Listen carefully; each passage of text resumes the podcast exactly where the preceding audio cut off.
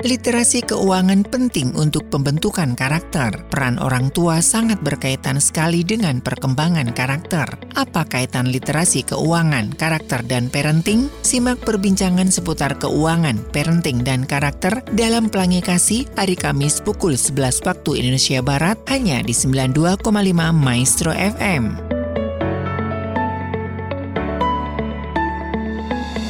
92,5 Maestro FM House with the Sound. Shalom dan apa kabar Sobat Maestro? Berjumpa lagi di program Pelangi Kasih Spesial Ngobrol KPK ngobrol parenting, keuangan, dan karakter. Bersama saya Ari dan tentunya ada Profesor Chandra Cahyadi, PhD, Professor of Finance at Eastern Illinois University, USA. Dan bagi Sobat Maestro yang ada pertanyaan ya, bisa langsung SMS ke 081321000925 atau bisa komen langsung di Ngobrol KPK YouTube channelnya Profesor Chandra ya atau langsung ke Instagramnya Ngobrol KPK. Kita masih membahas bukunya Profesor Chandra ya tentang Financial Wisdom for Your Kids dan ini tentunya sesuatu yang penting ya bagi kita sebagai orang tua. Nah, seperti apa sebetulnya peranan orang tua di dalam financial education?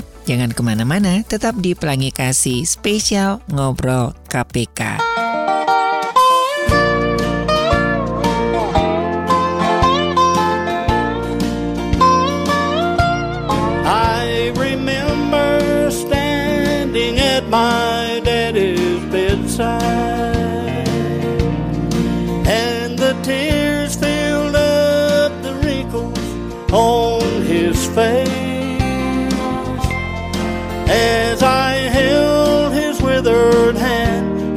Smiled and whispered,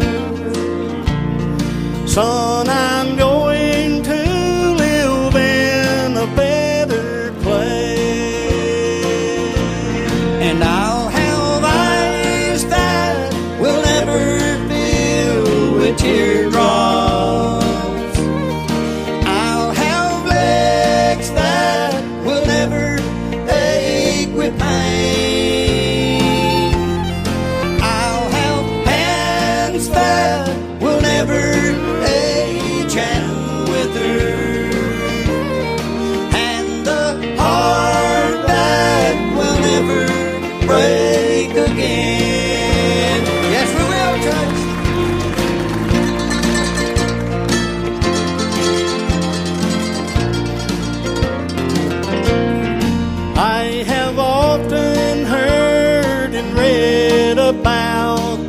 city where with Jesus we shall live forevermore. There are mansions in construction for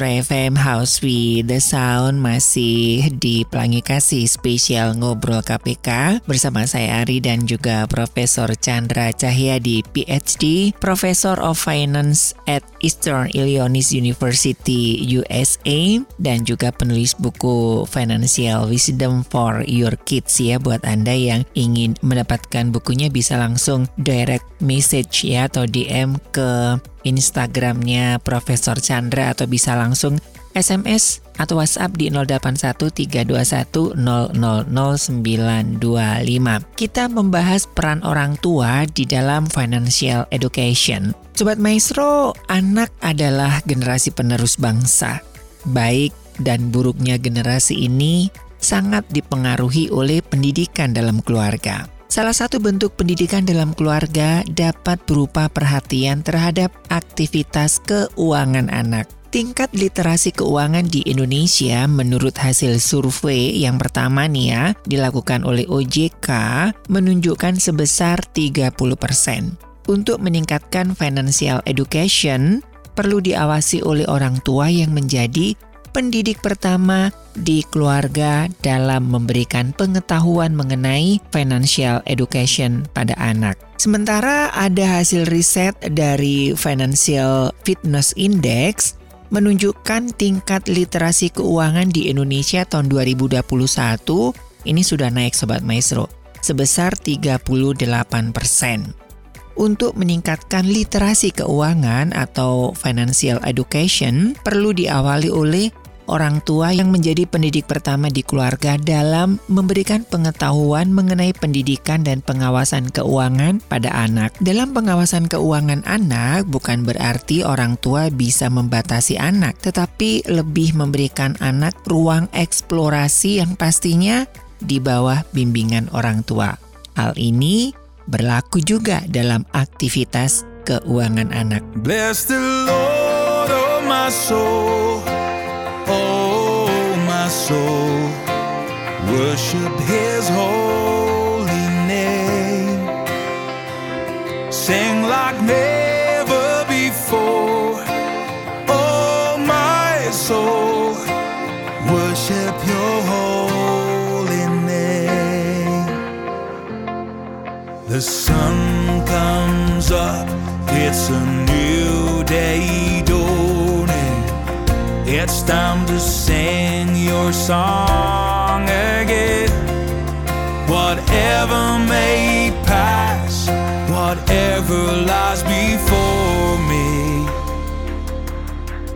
Let me be singing when the evening comes. Bless the Lord, oh my soul, oh my soul worship his holy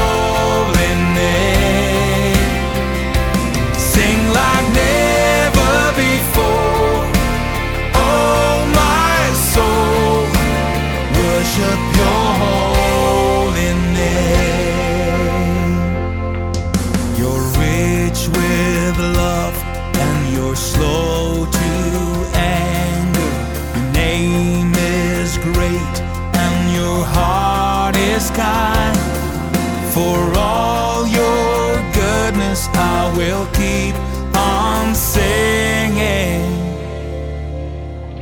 Ten thousand reasons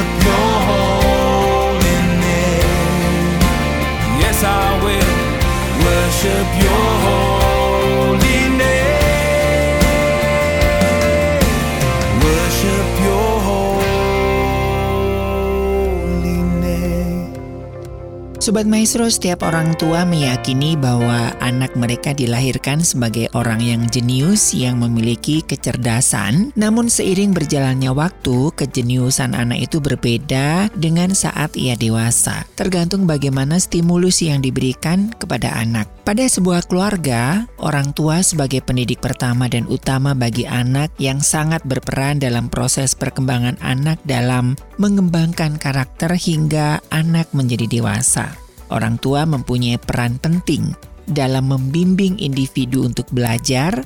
Perhatian orang tua dalam pendampingan saat belajar akan menumbuhkan sikap percaya diri pada anak, sehingga menumbuhkan motivasi belajar pada anak.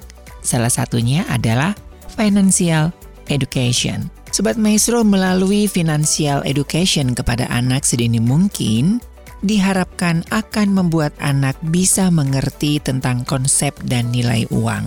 Anak akan mengerti dari mana mereka mendapatkan uang dan menggunakannya untuk sesuatu. Selain itu, anak akan memahami hal-hal apa saja yang dapat mereka beli dan mereka butuhkan.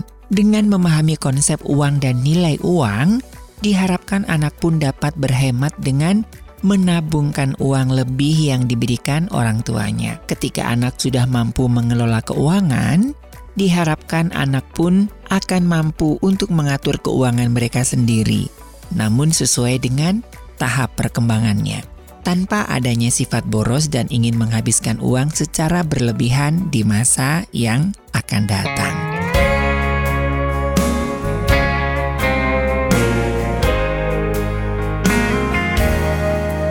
Why me, Lord? What have I ever done to deserve even one of the pleasures I've known? Tell me, Lord, what did I ever do that was worth loving you?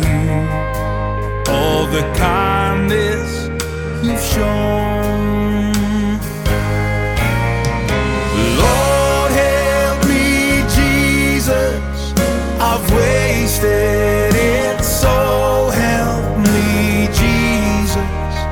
I know what I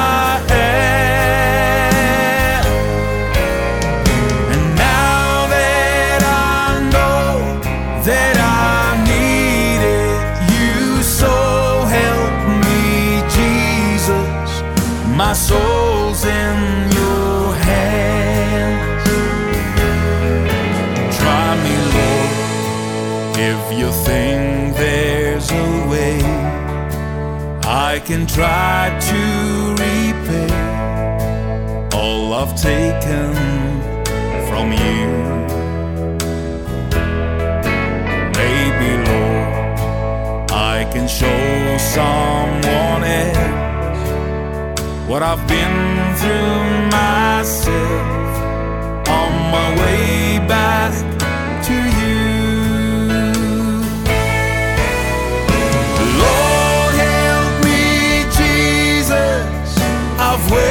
stay.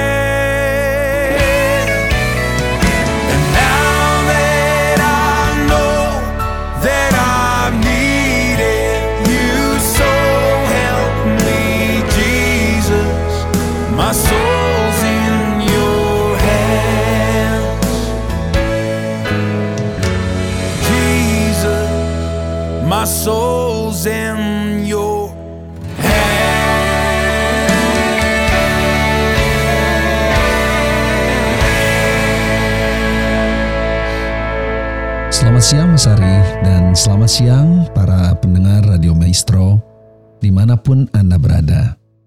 Minggu kemarin kita sudah membahas mengenai bagaimana memotivasi anak belajar mengenai masalah keuangan.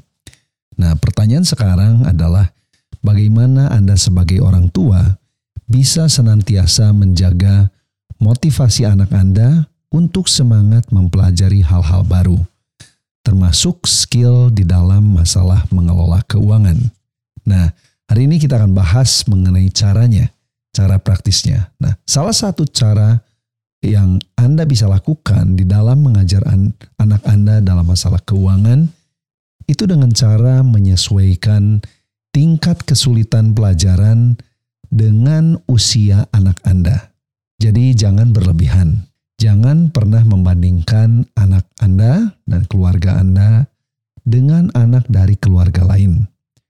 Jangan pernah merasa bahwa kita harus berkompetisi atau balapan dengan keluarga lain. Kita di sini tidak sedang bertanding di dalam mengajar keuangan kepada anak kita. Dan Anda juga perlu mengingat bahwa setiap anak itu unik adanya dan biarkan mereka bertumbuh sesuai dengan keunikan mereka masing-masing. Saya melihat bahwa di dalam banyak kasus, justru membanding-bandingkan anak Anda dengan anak lain itu adalah cara tercepat untuk membunuh semangat belajar mereka. Nah, jadi jangan pernah melakukan hal ini sekalipun mungkin Anda tergoda untuk membandingkan uh, anak Anda dengan anak lain karena Anda ingin memberi semangat. Tapi ternyata cara ini adalah cara yang sangat negatif. Jadi tugas kita sebagai orang tua saat ini adalah menciptakan lingkungan yang aman, di mana anak Anda bisa merasa nyaman, bisa merasa aman untuk belajar, dan bisa menyerap sebanyak mungkin pelajaran tanpa mereka merasa ada beban. Itu berarti anda harus merencanakan apa dan bagaimana Anda akan mengajar anak Anda tentang pengaturan keuangan. Tentu saja di sini Anda harus merencanakan sebuah situasi dan kondisi di mana Anda sebagai orang tua bisa bicara dengan bebas kepada anak Anda tentang topik yang sangat penting ini. Nah, ada dua hal yang harus Anda pertimbangkan ketika Anda membuat perencanaan pembelajaran ini. Hal yang pertama adalah usia anak Anda, dan yang kedua adalah cara pandang Anda tentang uang. Dengan Anda selalu mengingat kedua faktor ini, peluang anak Anda bisa dan mau menerima pesan yang benar itu menjadi lebih besar. Anda mungkin tidak punya cara pandang yang benar tentang uang, tapi Anda selalu bisa belajar. Ada banyak buku atau saat ini situs internet atau teman-teman Anda yang bisa membantu. Tapi semuanya itu kembali kepada Anda. Apakah Anda mau mengajar anak Anda atau tidak? Ketika saya mengatakan bahwa Anda harus membuat rencana pengajaran keuangan bagi anak Anda, itu berarti Anda juga harus mulai membuat rencana pelajaran keuangan bagi diri Anda sendiri. Nah, saya selalu ingat pertanyaan, apa bedanya antara guru dan murid? Jawabannya itu adalah guru belajar sesuatu lebih dulu dari muridnya, dan apa pun yang dia tahu itu adalah hal yang akan dia ajarkan kembali kepada muridnya. Nah, jadi di sini Anda tidak bisa mengajar anak Anda sesuatu yang Anda sendiri tidak terlalu mengerti. Itu sebabnya penting sekali untuk kita sebagai orang tua untuk belajar hal-hal praktis tentang pengaturan keuangan. Uh, untuk membantu Anda dalam masalah pengaturan keuangan, Anda juga bisa membaca buku saya yang berjudul Revolusi Uang kalau Anda memerlukan referensi. Yang berikutnya adalah saya ingin Anda mulai bertanya, ketika saya mengajarkan semua hal mengenai masalah pengelolaan keuangan ini kepada anak, apakah saya sendiri itu sudah menguasainya? Apa saya sendiri sudah mengerti? Nah, kalau belum, kenapa Anda tidak mulai belajar pengelolaan keuangan dari sekarang? Saya percaya kalau Anda mulai belajar mengelola keuangan, kondisi keuangan Anda itu pasti akan menjadi lebih baik. Misalnya kita ambil contoh. Anda punya komitmen untuk mengurangi penggunaan kartu kredit atau utang e, pribadi lainnya. Anak Anda mungkin belum mengerti apa itu kartu kredit, tapi mungkin dia secara otomatis merekam apa yang Anda lakukan dan dia pun juga mulai terekspos untuk mulai melakukan kebiasaan baru yang positif tersebut ya. Misalnya mengurangi penggunaan kartu kredit. Anda sebenarnya ketika Anda melakukan kebiasaan baru yang positif tadi, Anda su sudah mulai mengajar anak untuk lebih bertanggung jawab dengan cara dia memakai uangnya. Contoh lain, kita juga mungkin bisa membuat daftar belanja sebelum Anda pergi ke supermarket. Jangan melakukan belanja mingguan secara spontan atau terlalu impulsif, ya. Karena impulse buying itu adalah salah satu hal yang sangat menggerogoti kondisi kesehatan keuangan kita. Nah, ini kan sesuatu hal yang sangat sederhana. Tapi ketika anak Anda melihat Anda menuliskan daftar belanjaan mingguan dan Anda mulai me, me, berbelanja sesuai dengan daftar yang Anda sudah buat tadi, dia akan melihat sesuatu yang baru. Dia sedang merekam hal yang baik yang sedang Anda lakukan dia sudah mulai belajar sesuatu yang praktis. Nah mungkin dia belum mengerti semuanya sekarang, semua detail. Tapi dia akan belajar nanti bahwa cara sederhana itu akan membantu anak Anda untuk menghemat uang. Karena dia membeli barang yang diperlukan yang sudah dibuat di dalam daftar belanjaan tadi. Atau mungkin ada juga contoh lain ketika Anda mulai melakukan pengelolaan keuangan, dengan melakukan envelope system, sesuatu yang sudah kita bahas terlebih dahulu, di mana Anda mulai mengalokasikan pendapatan bulanan ke dalam berbagai amplop keuangan yang berbeda, di mana setiap amplop itu dikhususkan untuk satu jenis pengeluaran. Secara praktiknya tidak sulit.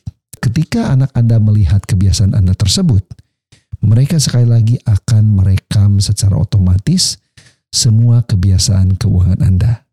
Mereka akan melihat bagaimana Anda membuat dan melakukan rencana budgeting Anda dengan konsisten. Nah, ini yang saya maksud dengan merencanakan pelajaran keuangan bagi diri Anda pribadi dan juga bagi anak Anda. Karena apa yang Anda lakukan saat ini, secara otomatis semua tindakan Anda, semua teladan Anda, itu akan ditiru dan direkam oleh anak-anak Anda. Jadi pastikan bahwa Anda memberikan contoh yang benar dan juga pastikan bahwa apa yang ditiru dan direkam oleh anak-anak kita itu adalah kebiasaan keuangan kita yang sehat. Ada sebuah kutipan dari Rosa Parks bahwa setiap orang harus hidup menjadi teladan bagi orang lain dan keluarganya. I heard a freight train out across the way. I heard a woman sing Amazing Grace. I heard a night bird call to its mate when I heard you whisper my name. I heard freedom break its chain. I heard a heartbeat where once no sound remained. I heard angels rise and praise when I heard you whisper my name. And I heard music bring a heart of stone to tears. And I heard peace ring like an anthem through the years. And I heard hatred fall from grace when I heard you whisper my name.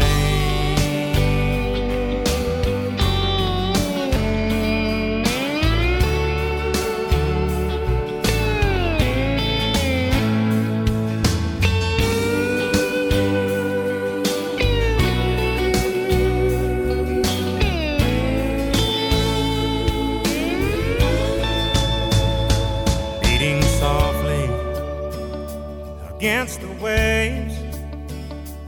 Trail the sound of an early morning rain. And though the lightning and thunder came I still heard you whisper my name. I heard music bring a heart of stone to tears And I heard through the years, and I heard hatred fall from grace when I heard you whisper my name. I heard angels rise and praise when I heard you whisper my name.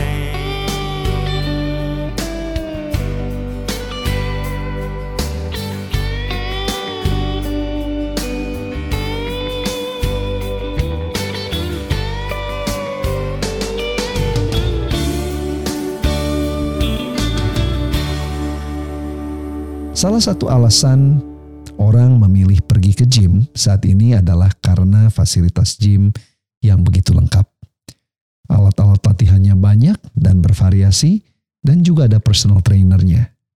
Memang fasilitas menjadi salah satu pertimbangan utama seseorang saat dia mau bergabung dalam sebuah pusat kebugaran tertentu.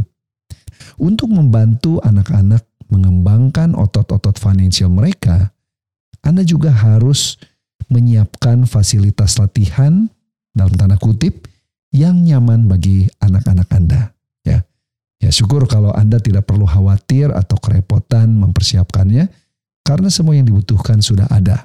Ya memang dunia ini adalah sebuah gym kita dan semua yang ada dalam dunia ini sebenarnya bisa dipakai sebagai alat latihan keuangan bagi anak Anda.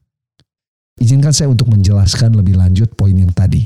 Nah, secara umum, ada dua cara orang tua mengajar anak-anaknya.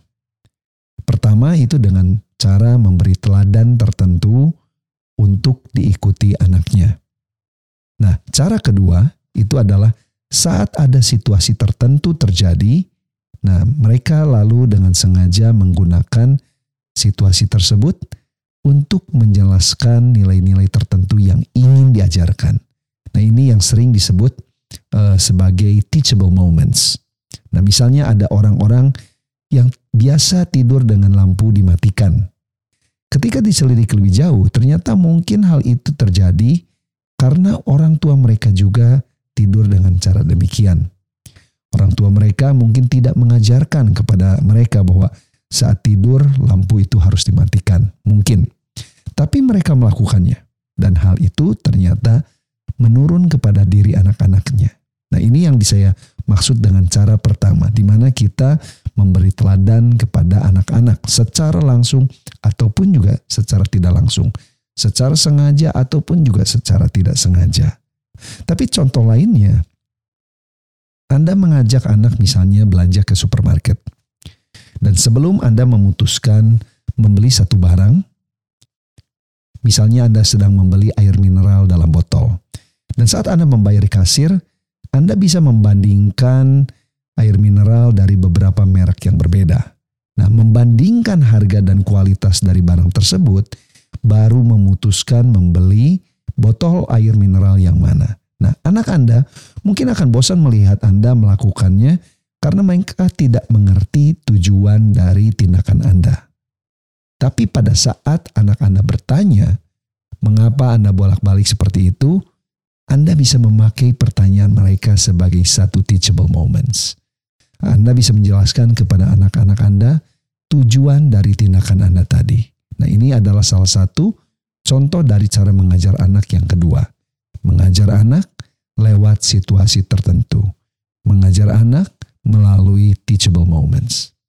Sebagai seorang personal financial trainer, anda juga harus sigap dengan momen-momen pembelajaran seperti ini. Karena setiap kejadian, situasi, itu selalu bisa jadi sebuah teachable moment untuk mengajar dan melatih anak Anda dalam masalah keuangan. Nah, Anda mungkin tidak tahu apa yang akan terjadi.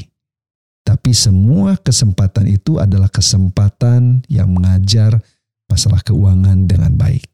Misalnya Anda sedang mengantri di pom bensin atau di kasir saat Anda makan di restoran. Bahkan mungkin saat Anda sedang bekerja di rumah sekalipun. Jadi gym pembelajaran Anda Gym pembelajaran keuangan Anda tidak terpaku hanya pada satu tempat saja. Tapi ke mana pun Anda pergi, di sana selalu ada kesempatan, ada gym Anda untuk mengajar anak Anda mengenai masalah keuangan. Salah satu pelajaran dasar keuangan yang sangat penting yang harus dimengerti anak Anda adalah kemampuan membedakan antara kebutuhan dan keinginan. Karena bagi anak kita, khususnya saat mereka masih kecil, segala hal yang mereka inginkan itu adalah kebutuhan. Dan karena itu kebutuhan, mereka merasa bahwa keinginan mereka itu harus dipenuhi pada saat itu juga. Nah, itu adalah yang kita namakan sebagai instant gratification. Tapi bagi orang-orang yang sudah lebih dewasa, kita mulai lebih mampu membedakan antara kebutuhan dan keinginan. Nah, sebagai seorang personal financial trainer, Anda tidak boleh lalai mengajarkan anak mengenai pelajaran keuangan yang sangat penting ini. Kalau Anda gagal menjelaskan perbedaan antara kebutuhan dan keinginan pada seorang anak semasa dia masih kecil, maka sebenarnya Anda sedang menciptakan seorang istilahnya dalam tanda kutip monster di masa depan ya. Maaf untuk pemakaian kata yang mungkin terasa kasar, tapi memang itu yang sedang kita lakukan kalau kita tidak berhati-hati. Karena coba Anda bayangkan, apa jadinya kalau ada orang yang merasa segala sesuatu yang dia inginkan dalam hidupnya itu harus dipenuhi dalam waktu seketika. Ya, kalau dia orang kaya, mungkin hal itu tidak terlalu memberatkan. Tapi bagaimana kalau kondisi keuangan dia di masa depan itu ternyata tidak terlalu baik. Ternyata pas-pasan. Jadi tidaklah mustahil kalau seorang anak yang terbiasa waktu kecil mendapatkan semua keinginannya dalam waktu seketika, itu mungkin akan tergoda untuk mencuri atau melakukan hal-hal yang negatif di masa yang akan datang ketika mereka masuk di dalam kondisi keuangan yang kurang baik. Jadi bagaimana cara kita bisa menjelaskan tentang perbedaan antara keinginan dan kebutuhan tersebut. Caranya bisa bermacam-macam. Dan sekali lagi, metode pengajaran ini harus disesuaikan dengan usia anak kita.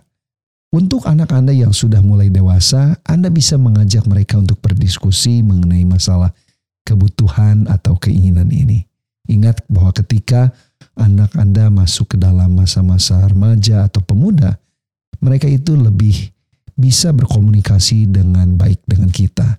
Dan kita harus pakai juga kesempatan tersebut dan kita juga bisa menjadikan hal tersebut sebagai teachable moment dan kesempatan untuk kita melakukan diskusi bersama anak kita.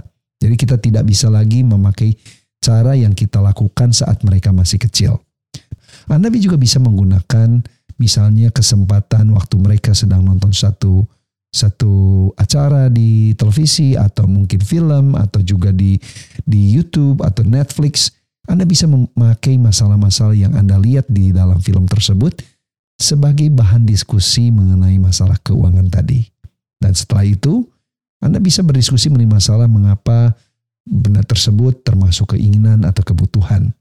Tapi bagaimana caranya kalau kita mau mengajar anak-anak kita saat mereka masih usia muda? Karena pada saat itu mereka belum mengenal konsep mengenai masalah kebutuhan atau keinginan, bukan? Tetap beritahu kepada mereka secara konsisten.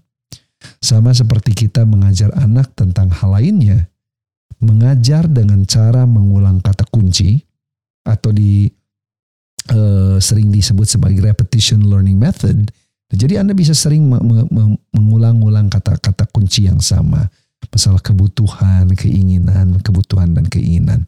Dan ingat untuk konsisten dan Anda bisa sepakat atau kompak dengan pasangan Anda saat Anda mengajarkan sesuatu yang berkaitan dengan masalah keuangan.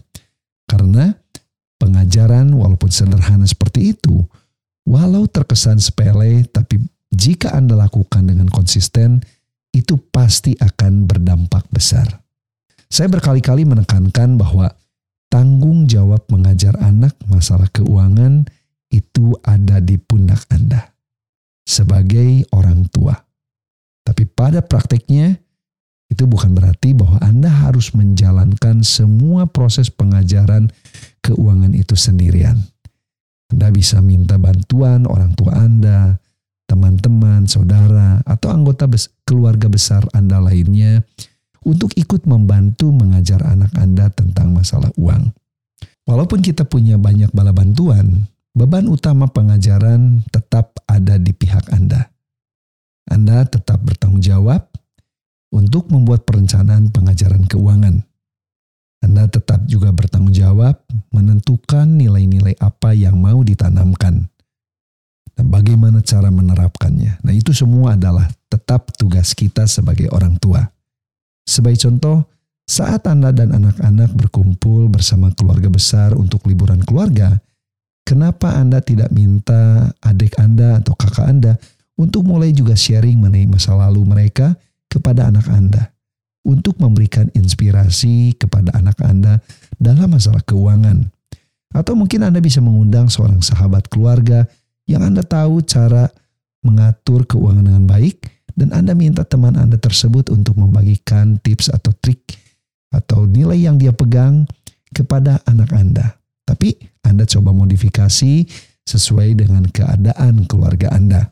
Jadi pesan terakhir untuk menutup um, acara kita pada hari ini adalah walaupun Anda bertanggung jawab mengajar anak tentang keuangan, Anda selalu bisa minta bantuan orang lain dan anggota keluarga Anda untuk membantu Anda dalam mengajarkan keuangan kepada anak-anak Anda.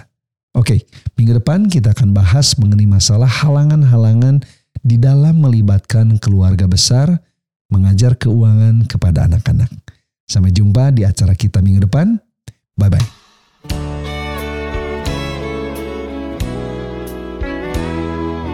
Well, good morning, Jesus. Yes, it's me again.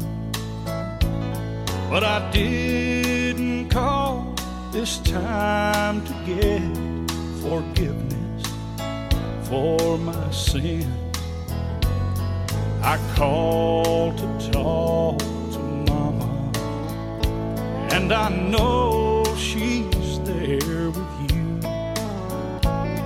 If there's a phone in heaven, then Jesus put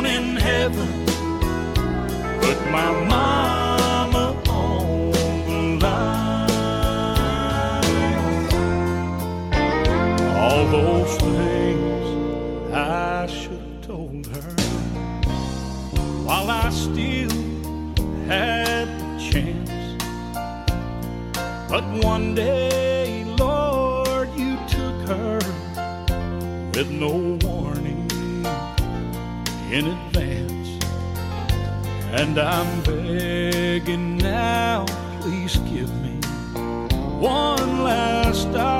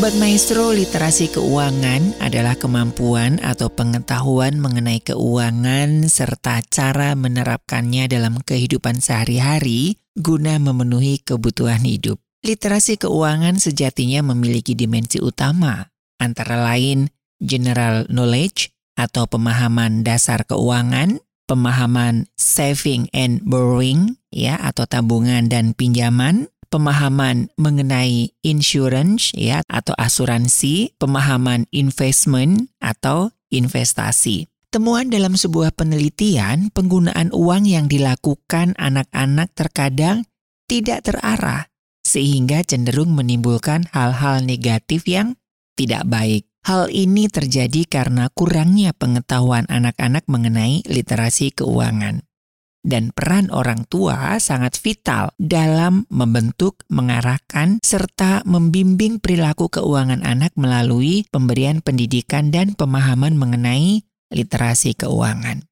Dimensi literasi keuangan dapat diturunkan dengan baik oleh orang tua ke anak karena orang tua juga memiliki pengetahuan dan pengalaman yang lebih baik dari anak-anak. Selain itu, perilaku orang tua juga menjadi panutan dari anak-anak untuk berperilaku. Peran orang tua dalam pendidikan keuangan mampu memberikan hal positif bagi anak-anak. Di antaranya, anak mampu mengambil keputusan mengenai keuangan yang efisien, mengelola keuangan di masa yang akan datang, mencapai kemakmuran, mengelola keuangan secara mandiri, serta pengelolaan keuangan yang teratur.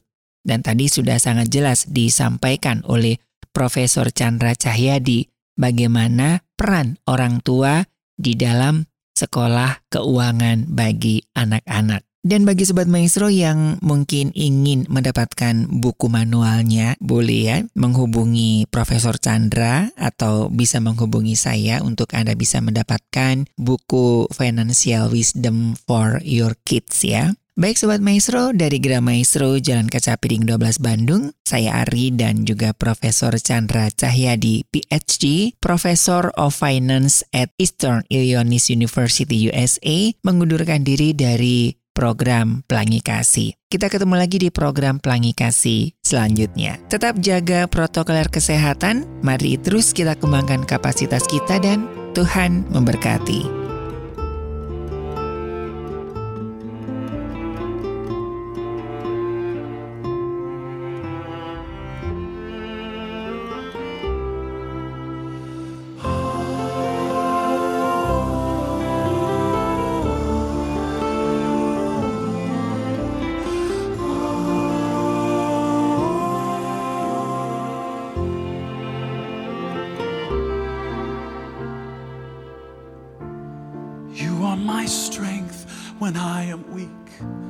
You are the treasure that I seek. You are my all in all. And seeking you as a precious jewel, Lord, to give up, I'd be a fool. You are my all in all.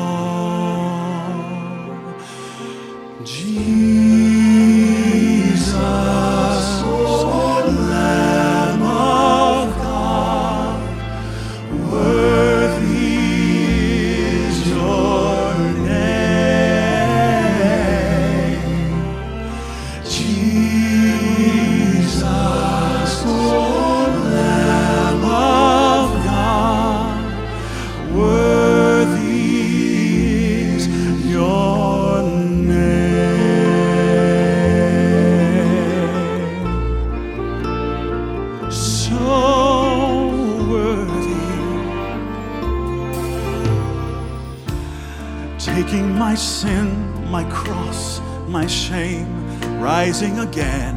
I bless your name. You are my all in all. Mm-hmm. When I fall down, you pick me up. And when I am dry, you fill my cup.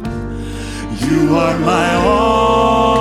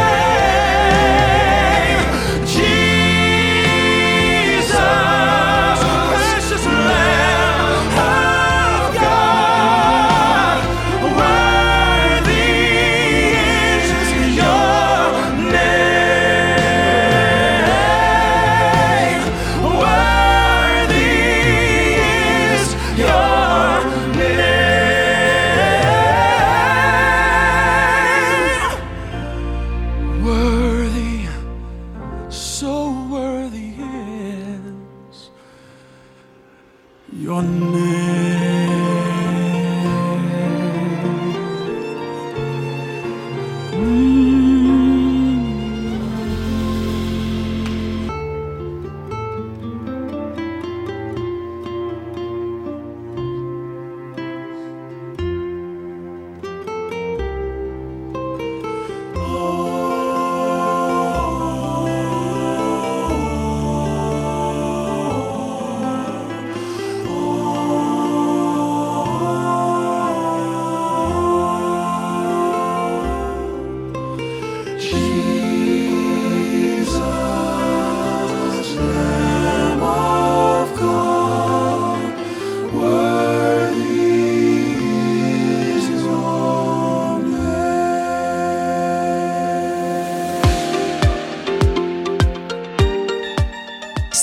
Tentunya memiliki cara tersendiri dalam melakukan refreshing. Banyak manfaat yang bisa didapatkan dari melakukan refreshing, yaitu menyegarkan tubuh dan pikiran akibat padatnya aktivitas yang dilakukan.